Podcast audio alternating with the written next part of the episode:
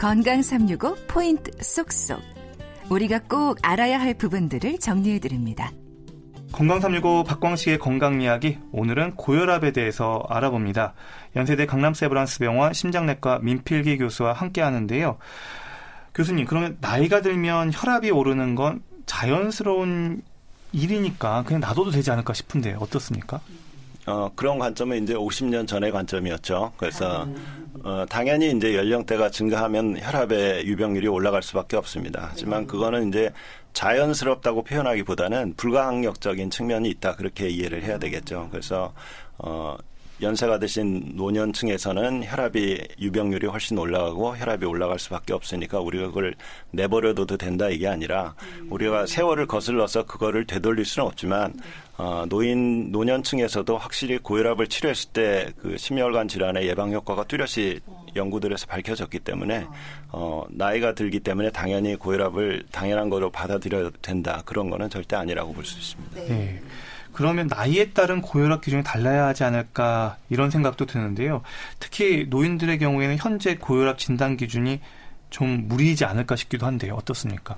네, 일반적인 상식은 그렇게 느껴질 수 있는데 실제로 많은 연구들에서 보면은 건강한 노년층의 경우, 특별한 문제점이 없는 노년층의 경우에는 어, 혈압을 140에 90 이하로 낮췄을 때 심혈관 질환의 예방 효과가 뚜렷합니다. 아. 그래서 현재 기준은 노년층이라고 해서 특별히 혈압 기준이 낮지 않고요. 실제로 그것들을 그 기준 이하로 낮췄을 때 이런 예방 효과가 뚜렷하기 때문에 어, 적극적으로 치료할 필요가 있는데 다만 이제 어, 노년층 중에서도 좀 노쇠하신 분들 있잖아요. 네. 그다음에 연세가 너무 많으신 분들, 80대, 90대 이러신 분들이라든지 아니면은 그 혈압을 치료하는 과정에서 뭐 기립성 저혈압 같은 그런 부작용을 음. 경험하신 분들의 경우에는 저희가 조금 주의해서 혈압을 조절할 필요가 있지만 그렇지 않은 문제가 없는 건강한 노년층에서는 보통의 기준에 맞춰서 적극적으로 치료해야 된다 그렇게 말씀드리고 싶습니다. 아, 네. 그러면 고혈압 진단을 받으면 약물 처방이 내려질 텐데요. 고혈압 약으로 어떤 효과를 기대할 수 있는 걸까요? 어, 고혈압이 뭐 이 원인이 뚜렷이 밝혀져 있지 않지만 일반적으로 우리가 뭐 혈관의 저항성이 증가했다든지 아니면 체액이 증가했다든지 이런 여러 가지 상황에 의해서 고혈압이 유발되기 때문에 치료는 마찬가지로 그 상황을 해결하는 치료들이거든요. 그래서 고혈압에 도움이 되는 약제가 여러 가지가 있습니다만은 뭐 혈관을 확장시키다든지 아니면은 체액의 양을 감소시킨다든지 그런 식의 그다음에 심장의 수축력이나 박동을 감소시킨다든지 하는 그런 여러 가지 기전을 통해서 혈압을 조절을 하고 있습니다. 네. 매일 먹는 혈압약에 대한 부담 갖는 분들이 많은데요. 약을 믿어도 될까 하는 마음에서부터 뭐 하루 한 번이 아니라 좀 한 달에 한 번 먹는 약은 없을까 이렇게 생각하는 분들도 많더라고요. 그래서 미래에는 어떻게 될지 모르겠지만 현재로서는 하루에 한 번은 최소한 드셔야 되고요. 네. 이제 하루에 한 번 드시는 약이라 할지라도 어, 실제로 그 약이 우리 몸에서 이제 효과를 나타내는 그거를 이제 그래프로 그려보면은 약을 먹고 어떤 시간, 일정 시간 동안은 그 수치가 약물 농도가 높지만 시간이 지나면 떨어지거든요. 근데 그게 어느 우리가 허용 가능한 범위에 있을 때 하루에 한 번 투여하기 때문에 최소한 하루에 한 번은 투여를 해야 그 농도를 비교적 큰 변화 없이 일정하게 유지해서 약물의 효과를 볼 수 있습니다. 그래서 네. 최소한 하루에 한 번은 드셔야 됩니다. 그런데요, 이 혈압 진단 과정에 있어서 사실 잴 때마다 혈압이 달라진다는 말 많이 하시거든요. 네. 또 환경이나 상태에 따라서도 그렇고요. 그래서 진단을 위해서 측정하는 이 혈압, 이 한두 번 재봐가지고 혈압, 약물 복용을 결정한다는 게 좀 무리일 수도 있지 않나 싶어요. 네, 맞습니다. 그래서 제가 그 외래를 오셔서 고혈압을 어, 호소하시는 분들을 실제로 치료할 때도 제가 처음 뵌 분들을 그날 혈압을 재봐서 혈압약을 처방하지는 않습니다. 그래서 우리가 재는 혈압에는 이제 진료실 혈압, 병원에 와서 재는 혈압이 대표적이겠고 그게 아니면은 기계를 차고 하루 생활하면서 재는 일상생활 혈압 그런 것들이 있겠고 또 하나는 이제 가정에서 직접 혈압을 체크해 보는 방법들이 있는데 하여튼 그런 여러 가지 방법들을 통해서 평균 혈압 수치가 높을 때 아니면은 실제로 뭐 가정혈압이라든지 생활혈압은 안 했지만 이미 오래전부터 본인이 진료실 혈압이 높다는 걸 알고 계신 분들이 있거든요. 네. 그런 분들은 알면서도 치료를 안 해오신 분들, 그런 분들 같은 경우는 뵙는 그날 약을 처방하는 경우가 있는데 그렇지 않으면 대개 이런 여러 가지 혈압 측정 방법을 통해서 평균 혈압이 높다고 확인이 됐을 때 어, 그 기준에 따라서 어, 약물 치료를 여부를 결정을 하게 됩니다. 음, 듣고 보니까 가정 혈압의 필요성과 중요성 어, 강조돼야 될 것 같은데요. 얘기 부탁드립니다.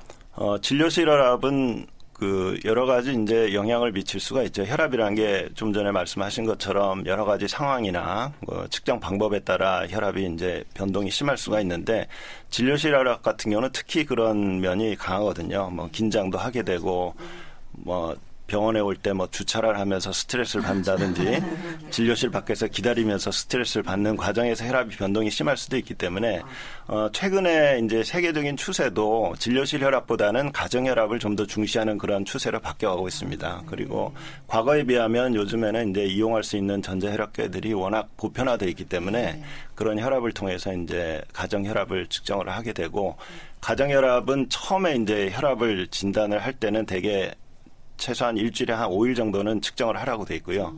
아침, 저녁 두 번 재서 모든 혈압을 평균 낸 다음에 그 혈압을 가지고 판단하는데 아침에는 일어나서 1시간 이내 약 드시기 전에 그다음에 소변을 보신 후에 소변을 참게 되면 혈압이 올라가기 때문에 소변을 보신 후에 저녁에는 주무시기 전에 잠자리에 드시기 전에 측정을 해서 그 혈압들을 평균 내서 우리가 가정 혈압이라고 얘기를 합니다. 음, 가정 혈압계도 좀 종류가 많을 텐데 손목 혈압계도 가능할까요?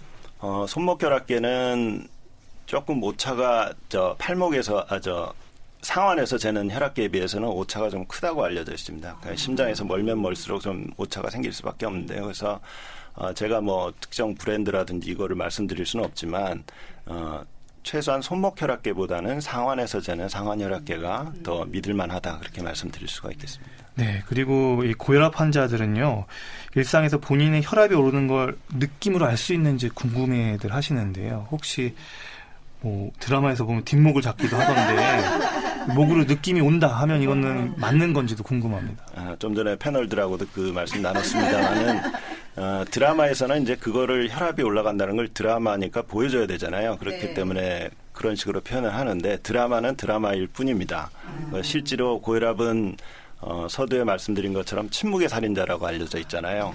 아무런 증상이 없습니다. 그래서 일부 예민하신 분들이나 아니면 혈압이 갑자기 급격하게 빠른 시간 내에 올라가는 경우 아니면 그 변동폭이 아주 클 경우에는 그런 변화를 뭐 두통이라든지 뒷목의 뻣뻣함으로 느끼는 분들이 간혹 있을 수는 있는데 대부분의 경우에는 그런 거는 혈압하고 무관한 증상의 경우 많고요. 또 뒷목이 아파서 병원에 갔더니 혈압이 높더라. 그러니까 나는 혈압이 올라서 이런 증상이 생겼다. 이렇게 생각하시는 분도 있는데 그런 분들조차도 사실은 어떤 통증 때문에 2차적으로 혈압이 올라간 경우 많거든요. 우리 몸에 통증이 있으면 혈압이 올라가니까요. 그래서 그런 혈압에 나타날 수반되는 그런 증상들이 나타나는 거는 거의 드문 현상이기 때문에 그 증상에 의존해서 본인의 혈압을 진단하고 판단하는 건 굉장히 위험한 생각이라고 할 수가 있겠습니다. 네, 위험한 생각입니다. 어, 그리고 이제 고혈압을 진단 받았는데 당장은 혈압약을 드셔야 되긴 하, 겠지만 본인이 금연, 체중 조절 뭐 이런 걸 통해서 좀 덜 짜게 먹는 방법을 통해서 하고 싶다. 생활요법을 먼저 하고 싶다 할 때 이 관이 생활요법이 어느 정도 혈압을 낮춰주는 효과가 있는지도 궁금하고요. 어, 어떨 때 공부를 하시는지 질문 드립니다. 생활요법에는 뭐 말씀하신 것처럼 뭐 그 싱겁게 드시는 그런 저염식 식사 습관 그 다음에 그 운동을 한다든지 체중을 줄인다든지 체중 조절을 한다든지 그다음에 금연을 하고 금주를 하는 여러 가지 이제 생활들의 습관의 변화를 얘기할 수 있는데 이런 것들이 굉장히 도움이 됩니다. 그러니까 음. 이런 것들은 혈압을 조절하는 데도 도움이 되고 지금 정상 혈압이나 혈압 전 단계라 하더라도 이런 것들을 고혈압으로 진행하는 것을 막을 수 있는 예방할 수 있는 중요한 조치가 되거든요. 그래서 이런 것들이 실제로 이제 그 데이터를 보면은 적게는 한1 정도에서 많게는 한 10.